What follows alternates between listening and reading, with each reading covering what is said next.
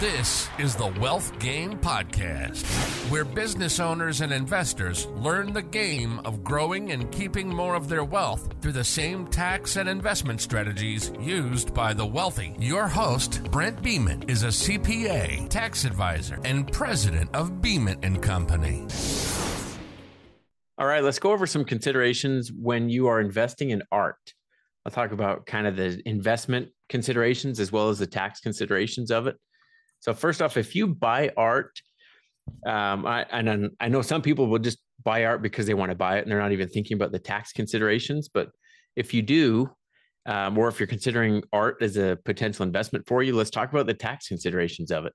So when you buy art, it's actually it's similar to if you were to go buy a stock, because let's say you buy say a thousand dollar piece of art, say you buy it today, and if you wait let's say 10 years from now it's worth $10,000. If you were to sell that piece of art that you bought for $1,000 and you sell it for $10,000, you have a gain of $9,000, right? So there would be a taxable gain of $9,000. And that gain would be a capital gain. And capital gain that's that's what's in the tax code. That's the the name of this type of taxable event. Taxable gain or a long-term capital gain is taxed as a lower rate at a lower rate than your normal income. So this income, capital gains are taxed at 15% federal and then whatever your state tax rate is on top of that. And if you have income over 250,000, well, it jumps up by about 3%. And then when it's over 400,000, the capital gain jumps up to about 23% is the total. And that's the capital gains rate plus the net investment income tax. So between 15% and 23% is what the tax rate is on long-term capital gains. So if you were to if you bought that same piece of art and say you you looked at it, you're like, hey, this I'm gonna buy this thousand dollar piece of art and it's worth ten thousand today, but I'm gonna buy it for a thousand today. If you were to buy it today for a thousand, turn around and flip it and sell it tomorrow for ten thousand, that's less than a year, right? So that's a short-term capital gain. And your tax rate is going to be typically higher than what the long term rate is going to be. And that tax rate is going to be based on what your wherever your income level is for the year.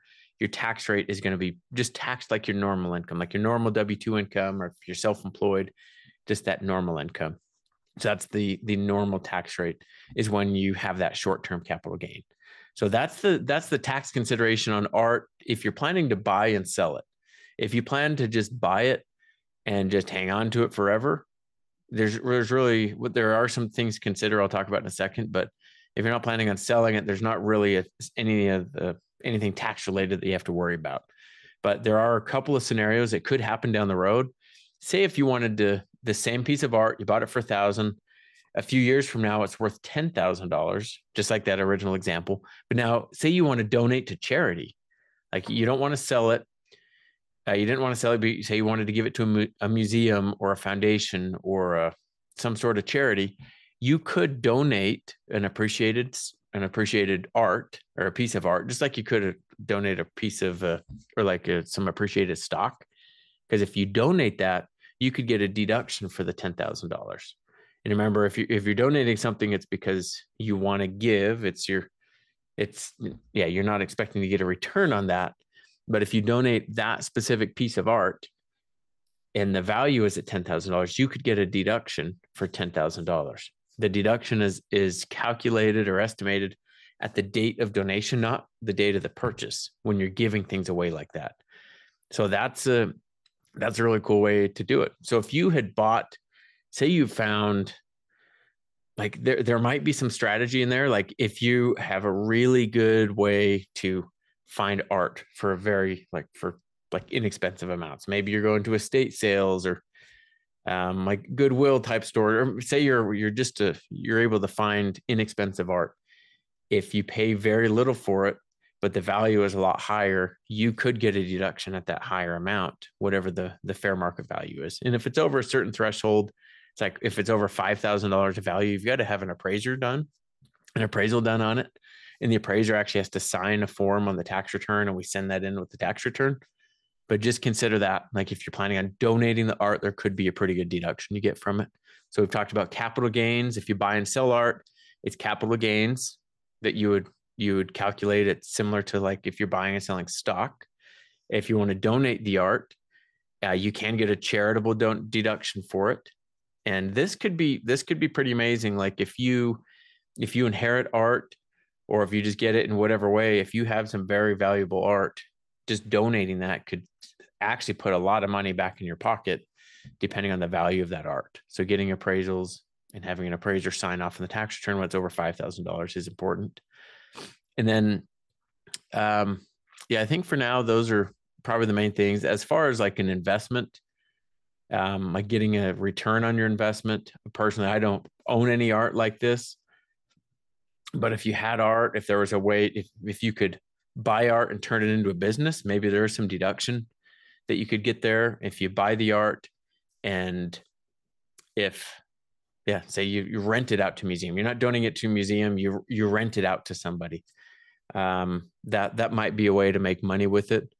Uh, we do have some artist clients where they might need to buy art or specific things related to art as part of operating their business that could be a deduction for the business and then again if you're using art say you have a say you have an office building or an office or just some sort of some sort of building or even retail, just some sort of building where people are going to come visit, you can you can buy art like as decor, like artwork and decor is deductible when it's part of the business. You wouldn't buy it and put it in your personal home, but if you have a place where people are going to be visiting, you can buy art and deduct it on the tax return. Similar just to like how you'd write off furniture or how you'd write off normal decor. If you've got artwork that you're buying for that specific space where people or clients or potential clients are going to be visiting, you can write that off on your on your tax return. So if you if you had if you bought a thousand dollar piece of art and you're in a 37% tax bracket, your reduction of income would go down by a thousand and you'd have money back in your pocket of about $3,700. So, and if you, if you had, yeah, more, more expensive pieces of art, you could write off, you could deduct those as well. So just consider those. If you're buying and selling it, you've got capital gains. If you're donating it, it's a charitable donation. And remember, you can take, even if you paid a thousand for it, you can actually take the deduction on the higher value, that 10,000 example dollar or $10,000 example I gave.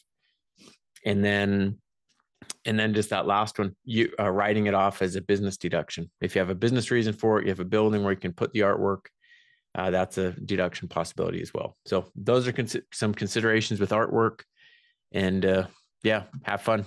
And that I think that's just another way you can grow your wealth and keep more of your wealth. Thank you for listening to today's episode. Be sure to subscribe and please provide a review of what you thought of this episode. For specific topic requests or questions to be covered, please email questions at wealthgamepodcast.com.